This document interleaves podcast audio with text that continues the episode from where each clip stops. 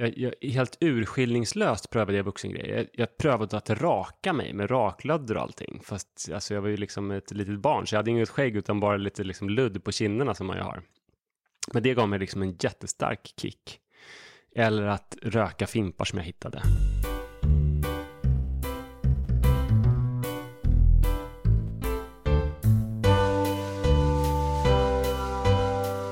Hej och varmt välkommen till Vit jul, en podcast från Junis som tycker att alla barn har rätt till en rolig och trygg jul fri från alkohol. Idag får ni möta Manne Forsberg, författare, föreläsare och pappapoddare. Han berättar om hur det var när han var liten och hade ont i magen varje jul. Och varför han har valt att leva ett nyktert liv efter många års missbruk. Jag som gör podden heter Hillevi Wahl och är journalist och författare. Några av julfrågorna till Manne kommer direkt från barn och ungdomar som har varit på Junis Trolleboläger. När jag var åtta så gick jag på lågstadiet och tyckte själv att jag var ganska annorlunda. För att det som var de största intressena bland folk som var jämnåriga delades kanske inte riktigt av mig. Folk tyckte mycket om att leka hårt i skogen och ha klubbar där man tog sig in på så här fysiska intagningsprov och att hålla på med idrottsaktiviteter och så. Jag kände mig, jag var ganska liksom rädd och ämlig och dålig på sport och min mamma var orolig för att jag inte kunde klättra upp i vårt äppelträd som alla mina kompisar bara liksom som ingenting klättrade upp i. Um, så att eh, jag känner mig väl lite utanför det men hade kanske andra saker att jag eh, var lite sådär eh, busig och bra på att prata och gillade att läsa och sådär. Och samtidigt då, vad, vad var det för eh, hem? Ett ganska välutbildat hem. Mm, eh, mina föräldrar var, hade träffats när de pluggade i Uppsala. Mamma gymnasielärare, väldigt eh, språkkunnig. Och pappa blev väl inte riktigt någonting på universitetet men jobbade som journalist. Syskon? Mm, fyra syskon. Oj. Mm, så vi var jättemånga. Mm. Och är fortfarande jättemånga. Men en sak som har fastnat i mig när jag läste om dig, det var att du sa att du rökte fimpar ja. när du var sex år gammal. Jag får inte riktigt ihop det. Nej, det är ju konstigt för att jag var ju som jag sa liksom lite försiktig och rädd på andra sätt. Men samtidigt så märkte jag ganska tidigt att jag älskade att göra sånt som var förbjudet. Eh, alltså att det var en så stark kick i det. När kinderna blossade, jag kände att jag gjorde något förbjudet, var liksom som en förhöjd livskänsla. Det i kombination med att jag ville vara vuxen och ville göra allt sånt som vuxna gjorde. Alltså jag, och jag, det fanns ingen så här jag, jag, helt urskillningslöst prövade jag vuxengrejer. Jag, jag prövade att raka mig med raklödder och allting. Fast alltså, jag var ju liksom ett litet barn, så jag hade inget skägg utan bara lite liksom, ludd på kinderna som man ju har. Men det gav mig liksom en jättestark kick. Eller att röka fimpar som jag hittade. Eller att ta någon cigarett från mamma. Hon rökte inte så mycket, men hon hade liksom något paket för speciella tillfällen. Typ om hon skulle rätta jättemycket prov, då rökte hon en cigarett. Eh, så, ja, och det, det, var så starkt. Jag har märkt det, för nu har jag mycket, dels egna barn men också mycket syskonbarn, att det verkar finnas vissa barn som är så som jag, att det ger dem en enorm kick att liksom dricka en energidryck fast de är för unga och fast de kanske kommer må dåligt av det här koffeinet eller att pröva att snusa eller röka eller titta i en porrtidning, liksom sånt som man inte får göra, att det blir väldigt starkt och det det är väl någon slags varningstecken för då kommer man ju såklart söka sig till sådana saker. Mm. Och jag tror att man kan sen, man kan nog verkligen, alltså man kan utveckla ett missbruk utan att vara en sån här kicksökare, men ofta, alltså om man är en sån kicksökare som älskar kicken av att göra något förbjudet så kanske man har lite sämre förutsättningar, lite större risk att man ska hamna i problem. Så kan det vara. Du har varit ambassadör för Vit jul. Mm. Mm. Och du har skrivit att du hade ont i magen inför de vuxnas drickande på jul. Mm. Vad var det som var så obehagligt för dig? um, Det var ju, till att börja med så var det ganska så här såsig stämning. Att eh, det började liksom så tidigt att de drack redan vid lunch. Och när vuxna dricker vid lunch så blir de, eh, alltså det blir ganska seg stämning. Som att man befinner sig typ i en opiumhåla. Och sen så eh, fortsatte ju det där. Ja, och det gjorde att de var liksom lite, lite bara slöa. Um, och det var så mycket hos oss. Alltså det var inte ett hårdsupande, men det var bara liksom väldigt många olika sorter. I min familj fanns det så här typ borgerligt drickande som mina föräldrar hade lärt sig av sina föräldrar. Som var att man drack väldigt många sorters alkohol i väldigt många olika sorters glas. Eh, så till jullunchen så drack man mumma som är någon blandning av sockerdricka och sprit och öl och allt möjligt. Eh, någon julbrygd. Och sen så drack man olika sorters snapsar. Och sen när man hade ätit julbordet så tog man fram portvin och åt ost och sådär. Stiltonost var det. Och sen så, eh, så kollade man på kalanka och precis efter det så drack man avec. Och då var det alltså konjak och så. Och sen så efter det, då skulle man dricka grogg. Så då kom det fram liksom en sån här is, vad kan det heta, en skål med is. Och groggvirke, olika liksom beska och sura läskedrycker och Campari och gin och sånt.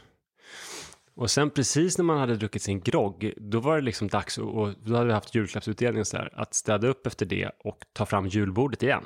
Och då började de det här med mumma, eller då kanske man inte orkade göra mumma utan då var det öl istället och sen var det snaps. Och sen var det portvin igen. Så att det var liksom från, ja just det, innan vi började med julbordet på lunch också så var det brännvinsglögg. Eh, ja, så det började klockan 13.00 och höll ju på hela kvällen. Och jag tror att eh, mina föräldrar tyckte väldigt mycket om att dricka. Eh, och deras vänner tyckte väldigt mycket om att dricka. Men vissa i det här gänget av folk som tyckte om att dricka eh, hade liksom en tendens att gå över gränsen. Det är det som är så hemskt också. I gäng där folk tycker om att dricka så kan en del tycka väldigt mycket om att dricka, kanske dricka egentligen för mycket, men hålla sig inom den här gränsen som gruppen har satt upp. Men en del klarar inte det. Och då fick de liksom onda ögat och folk blev sura på de här som inte klarade att hålla sig inom gränsen utan blev för fulla. Eh, ja, och då blev det dålig stämning. Men vad innebar det för dig som barn? Ja, men det innebar väl att, eh, att det kunde bli dålig stämning. Någon vuxen som stirrade surt på någon annan vuxen som tyckte att den vuxen var en svikare som drack lite mer. Fast, eh, fast alla egentligen hade druckit och någon bara liksom inte fixade det så. Alltså dålig stämning och att man, folk, vuxna blev besvikna och förbittrade på varandra. Så. Vad gjorde du då? då? Ja, men det var väl väldigt svårt. Alltså mycket av det här har jag förstått efteråt. Eh, alltså till exempel har jag förstått alltså att min pappa Pappa har alkoholproblem har jag alltid förstått sedan jag var liten. Men jag har inte förstått det här att det var ganska synd om honom att hela det här kompisgänget gillade att kröka så mycket. Att bara att han var liksom den som inte fixade det, men att alla andra verkligen tyckte om att dricka och att det kanske var så de hade hittat varandra lite grann också. Jag, jag satt och tittade på VHS-filmer, vi har massa VHS-filmer som jag inte kunnat se, för jag har inte haft några VHS-spelare. Så jag köpte en typ i julas. Och sen satt jag här i mammas och pappas lägenhet som de inte har varit i på jättelänge, för de har stuckit sitt landställe. Eh, då satt jag och kollade på VHS-filmer och då fick jag just se sånt. Eh, för de hade filmat, pappa hade ett stativ till videokameran, så han satte upp den och lät den bara rulla. Så att jag fick se, alltså då förstod jag, för då fick jag ju se på nyår, det som hände efter att vi hade gått och lagt oss. Först såg jag att de vuxna var ju, att de drack, det var ju också roligt för de dansade. Pappa som är liksom världens stelaste person dansade med oss. I och för sig lite för bryskt och hårdhänt och stelt sådär, men ändå att han dansade. Det var så mycket positivt och en eh, kompis till mig eh, sa till sin pappa, alltså som är kompis till mina föräldrar, att du är jättefull nu och sådär. Och sen så dansade vi och sen var det tolvslag, sen skulle alla barn gå och lägga sig. Och sen så var det filmat långt senare när de hade vickning på kvällen. Och en av mammas och pappas kompisar tyckte det var så himla svårt att skära i en sån här kallrökt renstek på ben. För han var lite för full för att liksom få loss ordentliga skivor av den. Och de var euforiska. De tyckte var, de hade så kul på den här vickningen. Alltså, och då, fat, då fattade jag att det var inte bara så att min, alltså att min pappa var liksom som en helt isolerad ö som var den enda, utan alla de tyckte om att dricka, fast han hade svårast för det av alla. Eh, så att, eh, ja, alltså vi barn kunde ju tycka det var jobbigt med allas drickande förstås, men, men, eh, ja, men det var ju pappa som var jobbigast och det var, mamma blev besviken på honom och sådär. Men att jag förstår att det var väldigt svårt för honom. Men var det att de blev förändrade som var obehagligt eller var det de här dubbla känslorna man hade inom sig själv? Att som du säger, att man både tyckte att det kunde vara kul med fest och att de blev glada och samtidigt så kände man den här oroskänslan i magen, för man visste inte riktigt vad som skulle hända, eller hur? Ja, men det är nog som du säger, att det, det var väldigt svårtolkat. Så därför är det också svårt att säga nu någonting alldeles bestämt om det. För att det var så konstigt, man kunde få liksom så här, man satt i något videorum, någon gillestuga med kompisarna, med barnen och tittade på någon film och sen så kom en vuxen med liksom tre kilo godis eh, som man fick. Och man kände så här att gud vad härligt, men samtidigt så här, men det här är inte den vanliga vuxen, det är någon annan. Liksom alla gränser och regler satta ur spel. Fast gud vad härligt att äta massa godis. Eller när mamma kom och nattade mig och hon luktade vin och sprit och Chanel nummer fem. Och eh, hon var liksom extra varm och gosig. Så, så det var någonting mysigt. Eh, samtidigt som det var lite oberäkneligt, det kunde bli dålig stämning. Så att, ja, det, det, var nog liksom en smältdegel av alla möjliga intryck. Att det var eh, läskigt och lite festligt också.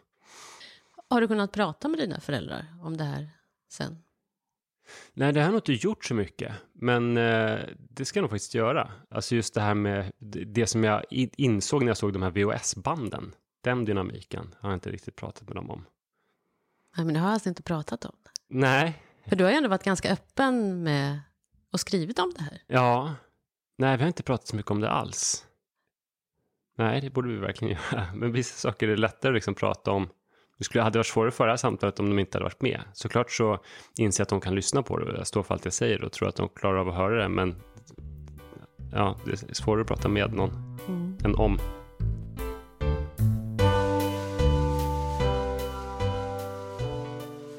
Eh, hej, jag heter Elvira. Jag är 13 år och är på Junis Trolleboläger.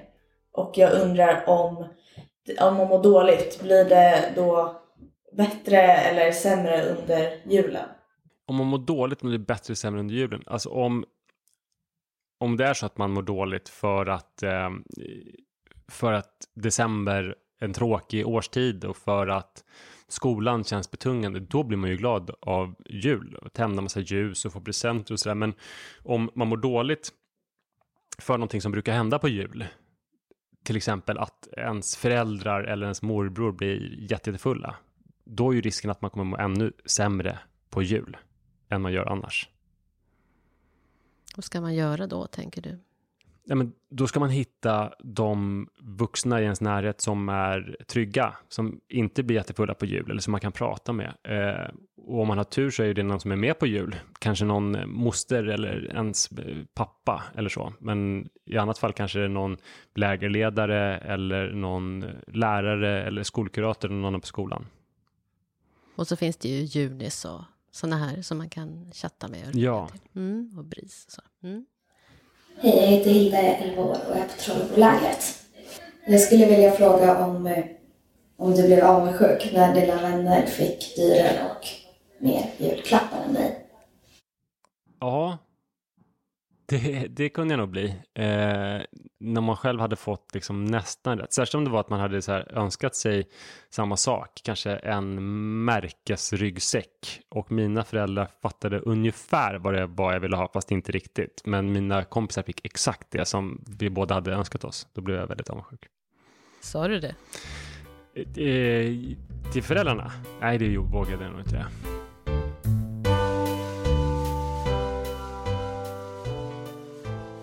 Hur ser jularna ut nu då hos er? Det är eh, väldigt eh, traditionsbemängt. Eh, det var något som mina föräldrar verkligen gjorde bra. Alltså det här med att de hade tusen olika sorters vin var ju dåligt, men hela dagen gick i samma anda egentligen. Och det var ju något positivt. Att man vaknade på ett speciellt sätt. Man lyssnade på Bosse Larsson, nu är det jul igen. Alltså de kom intågande till den med ljus. Man började med äldsta barnet och sen så tågade man runt och väckte alla. Och sen alla hade ett ljus på nattduksbordet som man kunde tända. Och sen så sprang vi runt i huset och dansade. Och det fanns, fick bara finnas levande ljus, eh, inget elektriskt och två stycken tända spis, spisar. Och sen så drack vi varm choklad och åt eh, lussebullar och någon momoeka-kaka, familjens äh, mormor Ekas kaka. Och sen så eh, drack vi ur engelska koppar som vi bara drack på den frukosten. Bara julaftonsmorgon på hela året. Som var något vrakgods, de där kopparna. Ja, och sen så fortsatte det på det sättet hela dagen. Liksom. Tradition, varenda klockslag hade en speciell tradition. Och så är det lite grann i min familj också nu. Fast utan hundra sorters vin. Kommer du ihåg när du själv drack alkohol första gången? Hur gammal var du då? Jag minns inte liksom i detalj första gången. Jag minns att eh, vi hade stora middagar och eh, att jag och mina syskon hjälpte till. Och att första gången jag drack var det nog slattar. När jag bar ut glas och sådär. När jag hjälpte till på middagar. Återigen den här förbjudna grejen. Och ja, i och för sig minns jag en gång när jag frågade mamma om jag fick smaka en dry martini. För att det såg så gott ut. Och jag märkte att de, mamma och pappa tyckte det var så gott. Men det var så starkt så att jag började gråta. Oj. alltså det var som att liksom dricka bensin eller någonting. Men då var jag kanske sexårsåldern. Oj. Alltså jag tog inte heller en rejäl klunk. Jag tog liksom, ja, två, du fick två droppar. smaka? Ja, liksom doppa fingret tror jag. Men jag tyckte det var otroligt obehagligt. Jag, jag, började dricka på ganska otypiskt sätt tror jag. För det vanliga är nog att man som tonåring börjar dricka med vänner.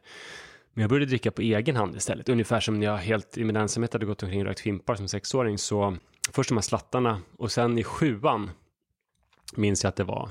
Mamma och pappa gick och la sig rätt tidigt på vardagskvällar. Och då gillade jag att titta, sitta upp och titta på ZTV och dricka lite punch eller någonting annat som jag hittade i spritskåpet.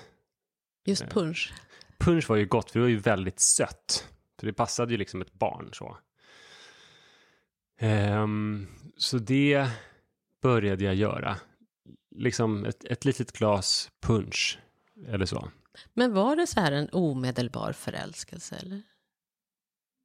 Ja, då var det ganska lätt att bli förälskad för att jag drack, eftersom jag var hemma och jag inte ville att det skulle synas att jag hade snott, så blev det ju annorlunda än de här tonårsfyllorna som jag upplevde sen, där ofta det kanske var härligt först, men sen stod man och spydde på sina byxor och sådär. Här var det liksom, att jag vågade kanske ta fem centiliter så att jag bara blev sådär varm i bröstet och lite mild och eh, seg och eh, lugn och glad. Um, ja, så det var ju lätt att bli förälskad i det, men förälskad kanske men inte besatt. Eh, det tog ganska många år innan jag började dricka på ett riktigt problematiskt sätt, för sen så var jag nog som en vanlig ungdom som kanske drack mer än de flesta, men det var inte som att mitt liv kretsade kring alkohol. Alltså jag var nog mer intresserad av att hångla till exempel än att dricka. Det är sunt. Ja, verkligen. Ja. Men var du blyg? Nej, det var jag inte. Jag var inte så blyg och så att jag behövde nog liksom inte alkoholen för att vara mindre blyg eller för att ha någonting att skylla på. Det var den här värmen i bröstet som du var ute efter. Ja, det var den. Och lugnet. Att, eh, alltså, det kan jag känna igen mig fortfarande. Nu är det många år sedan jag slutade dricka, men att nu tycker jag ju väldigt mycket om att träna. För jag gillar att träna, men också framför allt känslan efteråt. Att lägga sig i soffan och benen är alldeles liksom lite lätt ömma, men alldeles tunga och lugna. Och allting är liksom lugnt den känslan kanske jag fick genom upptäckte att man kunde få genom alkohol och sen så tog det lång tid för mig att inse att man kunde få det genom träning. Men alltså tillbaka då till det här 11 år långa missbruket. Mm. Det var ju ganska kraftigt. Um, kan du beskriva hur det var?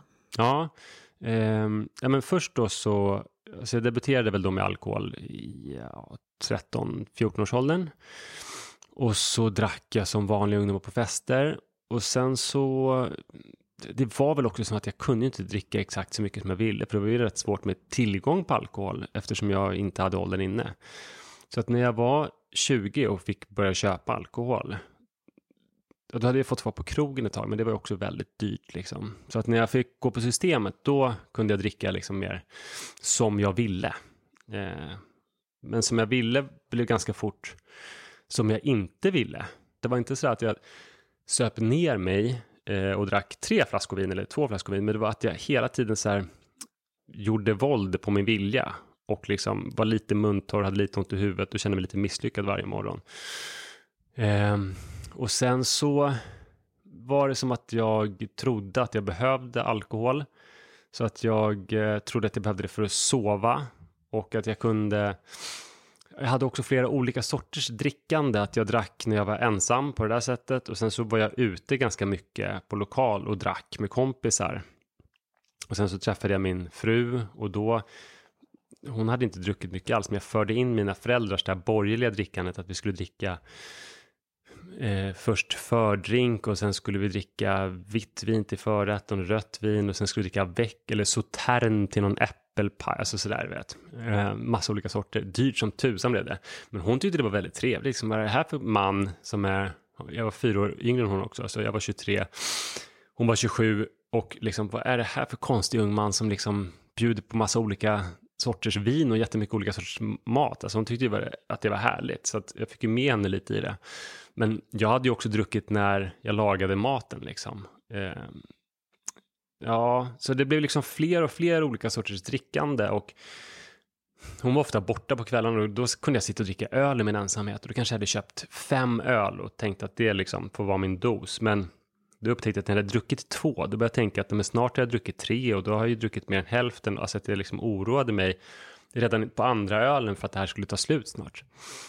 Um, och jag dolde mitt drickande för henne också. Jag lärde mig att man kunde äta kryddnejlika för att dölja andedräkten. Och det funkade väldigt, väldigt bra. Så att nu är det så himla konstigt när jag sitter med mina barn i juletid och sätter kryddnejlika i apelsiner och liksom känner den här doften som på ett sätt är så god men samtidigt så obehaglig för mig. Mm.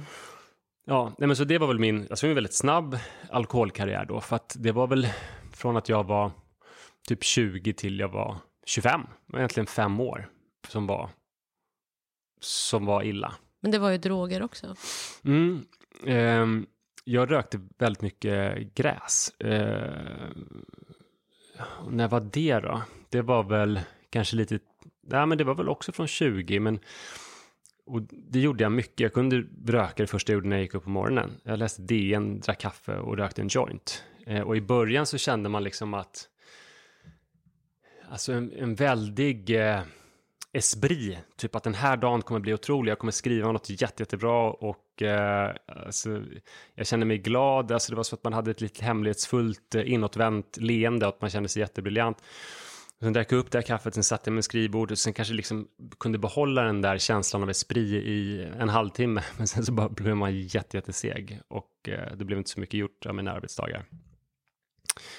Eh, och så kunde jag röka liksom någon gång till under den dagen. Men sen var det faktiskt så att eh, när jag rökte till slut så började jag bli, vara orolig över min alkoholkonsumtion. Alltså att det var som min största gräsnoja, att jag började tänka, gud mitt, mitt liv håller på att gå åt helvete, jag håller på att bli alkoholist. Eh, Hur gammal är du när du inser det här? 23 kanske. Um, så då slutade jag röka gräs, för det var inte så kul att tänka på. Så då satsade jag liksom mer helhjärtat på drickandet. Och sen hade jag prövat alla möjliga andra typer av droger också, men cannabis var det enda som jag gjorde ofta och eh, återkommande och regelbundet. Under den här tiden jobbade du som journalist mm. Mm, i tv-mediebransch. Ja, jag hade skrivit en bok som kom ut när jag var 20 som heter Kukbruk, som var en eh, sexualupplysningsbok för unga killar om sex och könsroller. Så den var ju väldigt sådär duktig, den boken, ansågs den. Alltså dels så gick den bra, eh, den sålde bra, men sen så ansågs jag som en väldigt duktig ung man. Och på något vis så, så kunde jag känna lite så här själväckel inför att vara så här duktig. Så att jag gillade typ att skita ner mig lite grann. Om jag hade kanske åkt till Hässleholm och hållit en föreläsning som var duktig och bibliotekarien som hade bokat mig tyckte liksom att det, det finns hopp om den nya generationen eller sådär. Alltså då borde jag ju bara lapat i mig och blivit glad. Men då tyckte jag på något vis att, att jag kände mig för präktig. Så att då kunde jag njuta av att röka en joint på tågstationen i Hässleholm innan jag satte mig på tåget hem typ. Men du kunde också vara bakfull liksom, på en föreläsning på skolor? Absolut, det, det kunde jag verkligen. Ja, så det var, det var en så konstig... Eh, konstig blandning av att vara så eh, politiskt medveten och vilja bidra till liksom en samhällsförändring och vilja ge någonting till de här ungdomarna som jag föreläste för och samtidigt ha de här eh, problemen med mig själv. Och, och det var ju, jag minns en gång när jag och skulle föreläsa på en skola i Bergsjö, så jag skulle bli hämtad. Och återigen så hade jag det här problemet med att jag skulle dricka en halv flaska vin, fast nu blev det kanske liksom en och en halv eller två, så att jag var riktigt risig på morgonen och luktade och mådde dåligt liksom. Och ofta så när jag kom till olika föreläsningsorter så nu går jag alltid ut och springer och kollar var finns det lokala elljusspåret. Men den tidens motsvarighet var att jag kollade var finns Systembolaget och sen så låg jag liksom på hotellrummet och tittade på någon lättsmält underhållning och drack typ. Var det ingen som märkte något? Inte någon som sa något, men någon gång borde det väl ha märkts att jag luktade alkohol eller så. Alltså jag var ju inte full så att jag... Eh, och när jag var där så skötte jag mitt jobb. Det som hände ofta var ju att jag försov mig eller missade föreläsningar liksom och så. Men när jag var där så skötte jag mig och var nykter men måste ha liksom luktat sprit vid flera tillfällen, det tror jag absolut. Men ingen sa någonsin till. För att de inte vågade kanske? Kanske. Mm. Om du hade varit eh, vuxen på en skola Mm. och så hade en påverkad, eller ja, bakfull kille kommit in, skulle du sagt något? Svår fråga. Mm. Alltså... Ja, alltså jag, jag... Kanske jag skulle sagt det efter föreläsningen. Alltså om det är någon som verkar liksom ändå nykter och redo och kan hålla sin föreläsning så skulle jag inte säga det innan utan men alltså om jag skulle vara den jag är nu så skulle jag ju säga det och berätta att så gjorde jag också. Och eh, att man kan verkligen ändra sitt liv. Att även om man tror typ att man är predestinerad att bli den största alkisen någonsin så behöver man inte bli det. Och ju yngre man är när man slutar desto lättare är det. För du slutade ju när det var, 25. ja, vad, vad, vem fick dig att våga det? Eh, men, mycket var nog att jag har de här problemen i min närhet och familj. Så att jag eh, lite snabbare kanske än genomsnittet kunde förstå vad det var jag höll på med. För att det var ju som att jag hade två stycken röster ändå. En som sa att Manne, du måste sluta med det här. Det- kommer gå totalt åt helvete och du som vill ha barn i framtiden kommer inte kunna ha det om du inte kan kontrollera ditt drickande och så här. Och det var som ett svart moln som hot, hängde över mig och hotade hela min framtid. Men sen fanns det den andra rösten som hela tiden sa att men så farligt är det faktiskt inte. Och du kan dricka eh, och sådär. Jag sökte mig nog också så här mot min botten lite grann. Att, att jag liksom speedade upp drickandet lite för att ytterligare övertyga mig själv. Jag minns vi bodde vid eh, Hornstull på Slipgatan och precis vid oss fanns en kvarterskrog där det var ett ganska, eller väldigt luggslitet klientel. Det var liksom kvartersalkisarna som hängde där. Och någon gång när min fru var borta och jag väl kanske inte hade hunnit gå till systemet eller någonting så gick jag ner och satte mig med det där kvartersgänget. Och eh, de liksom eh, såg direkt vem jag var och välkomnade mig in i gänget och frågade om min fru och de var liksom så här bekymrade över mig. Alltså kvartersalkisarna var lite bekymrade över att släppa in en sån här 25 år yngre person men samtidigt så kunde de se sig själva i mig och frågade "Ah, hur tar din tjej det här och liksom så här. Så att, eh, alltså att, med liksom vissa förbehåll eftersom de tyckte att jag var för ung så blev jag ändå liksom insläppt bland kvartersalkisarna. Och det var, även då så kunde jag tycka att det var rätt mörkt liksom. Ändå fint att de var bekymrade över dig kan jag Ja. tycka. Så här, jag blev lite tårögd faktiskt. Ja, ja, det var, Ja. ja, det var jättefint. De tyckte liksom att du, du är för, för ung för det här.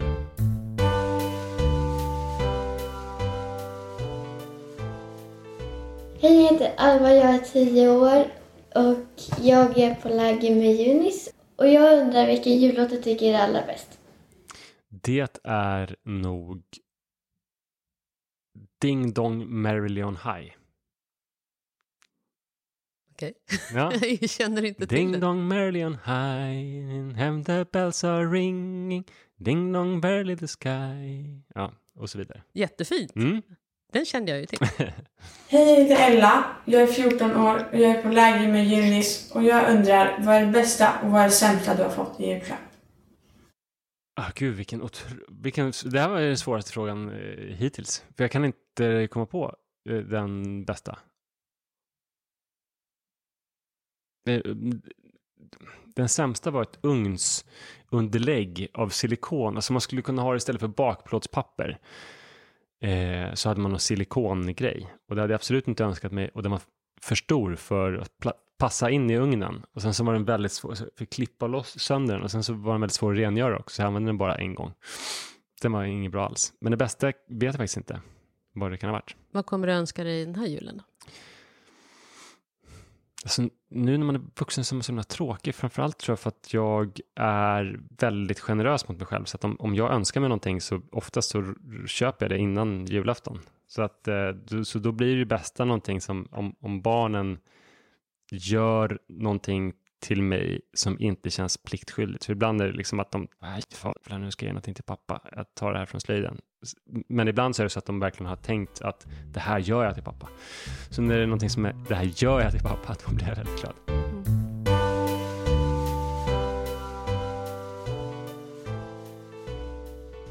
Jag försökte söka upp Maria Beroendecentrum eh, för jag ville ha en tid till alkoholläkare och kanske så här få hjälp att dricka på ett måttligt sätt. Men det, jag fick inte tag i någon där. Så då kollade jag upp var det fanns ett AA-möte, alltså anonyma alkoholister. Och sen så gick jag dit. Det var otroligt läskigt. För jag trodde att det var på Odenplan. Jag trodde liksom alla på hela Odenplan vet att om man är på Odenplan så ska man gå på ett A-möte. Så att alla såg det liksom. Och sen i det huset, det var ett vanligt lägenhetshus, det var i källaren, så jag tänkte att alla i det huset vet att här kommer någon alkis liksom. Eh, men sen så var det ett väldigt härligt möte. Eh, och jag berättade om mina problem, jag bestämde mig för att jag skulle sluta. Och jag berättade det glatt för min fru som var så här, inte kunde förstå någonting. Hon hade ju sett mig bli alldeles för full och behövt liksom ta, ta, ta hand om mig och vi hade gått hem från krogen och vi hade inte fått taxi för jag var för full och sådär. Men hon hade inte förstått att det här var någonting som pågick hela tiden. Så hon var närmast bekymrad, för hon visste att när jag hade tagit en bit månad förut, då hade jag druckit mycket mer efteråt.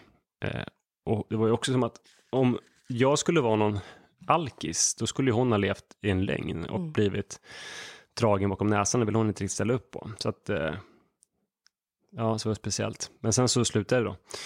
Och eh, bestämde mig för att satsa typ allt på nykterheten. Så att jag, jag jobbade inte så mycket då, utan jag typ gick, började på en boxningsklubb, boxades, promenerade, kokade fonder och lagade mat utan att dricka samtidigt. Så det var det första där då. Mm. De här, under de här jättejobbiga åren, Mm. hur var jularna då? Mina jular, ja det var ju bra.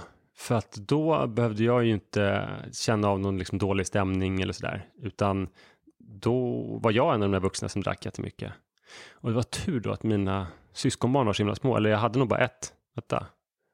Jag hade hunnit få ett syskonbarn bara. Nu har jag liksom typ hundratals känns det som. Men jag hade bara ett som var en bebis som aldrig behövde liksom uppleva mig full eller sådär. Men Nej, men jag tyckte det var härligt att sänka ner med den där opiumhålan och dricka vid lunchtid. Och jag, jag fattade exakt varför mina föräldrar och alla hade gillat det så mycket. Och, eh, men jag kunde ju liksom alltid dra det typ ett steg längre. Jag minns att jag, eftersom jag fortfarande ville göra det förbjudna och sådär, så kunde jag ju, när vi satt i villan i Stuvsta och käkade, så kunde jag gå ut och röka en joint i trädgården eh, bakom liksom trädgårdsskjulet eh, också. Ja, så det var ju det var ju väldigt märkligt gjort och tänkt sådär. Mm. Nej, men jag tyckte om att bli vuxen och få ta del av olika, alla de här olika dryckerna. Mumma och portvin och allt vad det var. Vad har hjälpt dig att hålla dig nykter sen då? Det som har hjälpt mest det är ju träningen. Eh, för att det gör att jag har någonting att fokusera på som ändå är bra och att jag får den här lugna känslan. Så det har varit först vanlig gymträning och sen styrkelyft på en klubb och sen tyngdlyftning som är nästan samma sak fast man lyfter en stång på rak arm över huvudet. Eh, och sen har det varit löpning ja, och nu också cykel. Men vad har träningen betytt för dig då? Ja, men den har ju betytt dels att jag eh, när jag har det här bruset i huvudet kan ligga och tänka på någonting. Alltså jag kan i och för sig tänka så här, men det kanske går att bli frisk från det där bruset i huvudet om man skulle liksom göra det ordentligt. Det skulle nog en del hävda. Och att jag då inte helt så här eh, botad eller ute på andra sidan. Men det är dels så att jag kan tänka på någonting som ändå är uppbyggligt och bra. Men sen så ger det mig eh, ro. Alltså som att vara 14 år och dricka ett glas punch och ligga i soffan. Det ger det mig. Kompisar? Absolut kompisar också, mm, verkligen. Och också utveckling, att eh, känna att man kan... Alltså för annars är jag ju 38 nu, då börjar man liksom bli... Alltså mycket blir man ju väl sämre på, eller man har ju inlett liksom vandrandet mot att bli äldre och att man ska bli sämre på saker fysiskt och så. Men om man börjar så sent som jag gjorde, jag började springa när jag var 35, då kan man ju verkligen utvecklas. Jag är i början av min bana som löpare, så att jag, 38-åriga man är ju liksom otroligt mycket snabbare och starkare och har bättre syreupptag än 35-åriga man är. Så att det blir som att liksom lura eh, åldrandet också.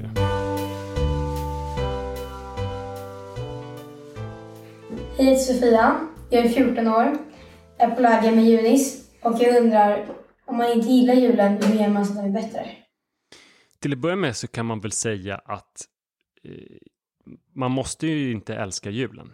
Eh, alltså, jag gillar julen, eh, men man kan ju så här, så, sen man blir äldre kan man ju bara skita i julen eller göra någonting som man gillar bättre än att fira jul. Man kanske har någon jättebra film som man alltid vill se så gör man sin helt egna tradition som inte liksom har någonting med tomtar och tända ljus och julmust att göra utan bara man kanske mm, dricker Fanta alltid på jul istället.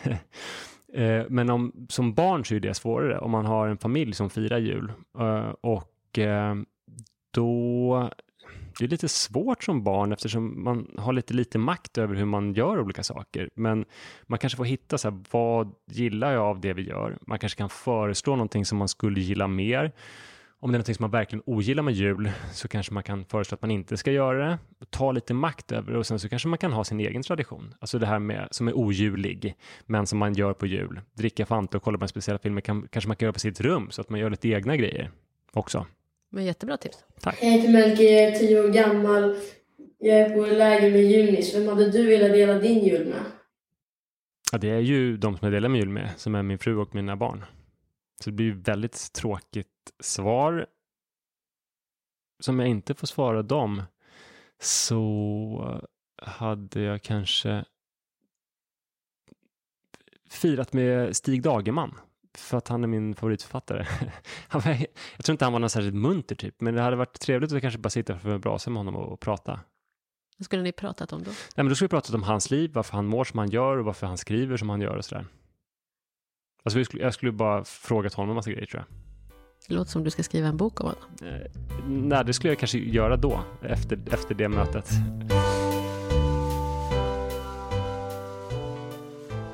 Men när du um, har varit um, ambassadör för Vit jul, Mm.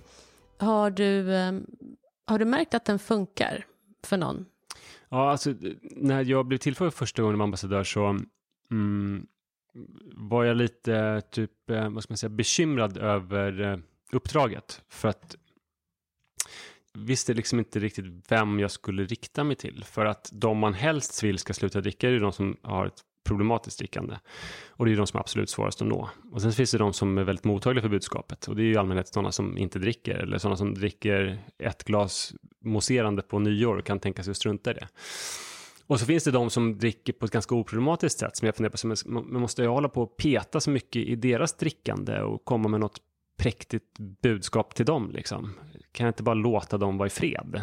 Eh, men sen så kom jag på att min roll skulle vara att eh, utmana lite den här förväntan på att dricka. Alltså att det, det finns ju en så stark förväntan på att alla ska dricka på jul och att man är konstig om man inte gör det. Så att det finns nog rätt många som så här helst inte skulle vilja dricka eller som känner sig obekväma med drickande men som känner så här jag måste göra det för annars är jag en för apart person och jag kommer inte bli bjuden igen. Men att eh, tänka att ju fler som inte dricker på jul desto bättre är det för att de som inte dricker, de kan ändå vara trygga punkter för alla de här barnen på en stökig tillställning. De kan gå ner i den här chilistugan och ge lagom mängd godis och stå för någon slags eh, normalitet eh, och bidra med lite trygghet. Så då förstod jag att det ändå det är ändå jätte, jätteviktigt med vit jul. Även om man inte kan nå de som allra mest behöver det. Eh, så är det bättre ju fler som inte dricker. Och sen behöver man inte hålla på och liksom tokmoralisera och vara irriterade på de som dricker alls. För det är klart att folk får göra de valen. Men kanske göra det mer acceptabelt att inte dricka. Och hela, eh, hela december är ju egentligen en sån månad när man behöver hjälp om man inte vill dricka. På alla liksom jobbmingel och hela månaden, alla julbord, så är det ju väldigt alkoholintensivt och speciella drycker som är väldigt förknippade med högtiden. Men hur tänker du nu? För nu är du pappa. Mm. Två...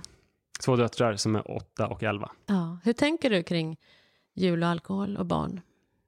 Alltså jag tänker att om jag fick en konstig uppväxt för att det var ovanligt mycket alkohol i min uppväxt, ovanligt många olika sorter och sånt där. Så för mina barn är en konstig uppväxt för att det är ovanligt lite alkohol. För att min fru dricker ju aldrig. Och, eh, eller ja, om hon gör det någon gång så säger barnen bara, oh, men gud, du drick, är du full mamma? Du, luktar vin. Hon har druckit liksom ett halvt glas. Men det händer så sällan så det är liksom som en spektakulär händelse i deras liv.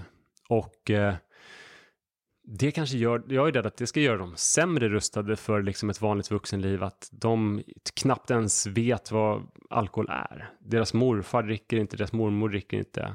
Mina föräldrar dricker sig fortfarande. Men eh, men som med allt annat så pratar jag mycket om alkohol. Och jag säger också att Alltså det som är viktigast för mig är väl att de, om de blir fulla så ska de kunna ringa. Alltså, de ska inte tänka att pappa kommer bli jättearg, utan de ska tänka att pappa kommer komma och hämta mig klockan 4 och 13 i Orminge med bilen direkt som, ett, som en skållad blixt. Ehm, så att eh, jag försöker prata om alkohol utan att hota eller förmana. Men jag berättar ju lite grann om, om att de har ett arv. Mm. Och det är inte bara på min sida utan det är på deras mammas sida också. Mm. Eh, så finns det väldigt många som har haft olika problem, både droger och mediciner och alkohol. Så det pratar jag om att de, alltså det är ju tråkigt för dem, men de kanske behöver vara, kommer behöva vara extra försiktiga. De har väl ärvt den här känsligheten? Ja, precis.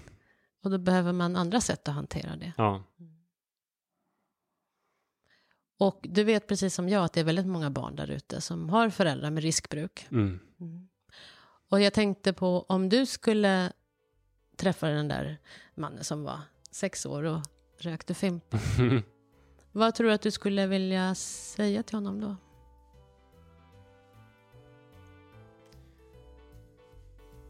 Jag skulle nog vilja bara, bara eh, hänga med honom. Alltså lyssna på honom och sitta med. Om det var någon fest, då skulle jag kanske göra så att han inte behövde söka sig till festen för att vara med vuxna, utan jag kanske skulle gå till honom och sitta och prata med honom och vara nykter och kolla på modellplanet som han hade byggt och få vara med och titta på filmen som han kollade på. Så här.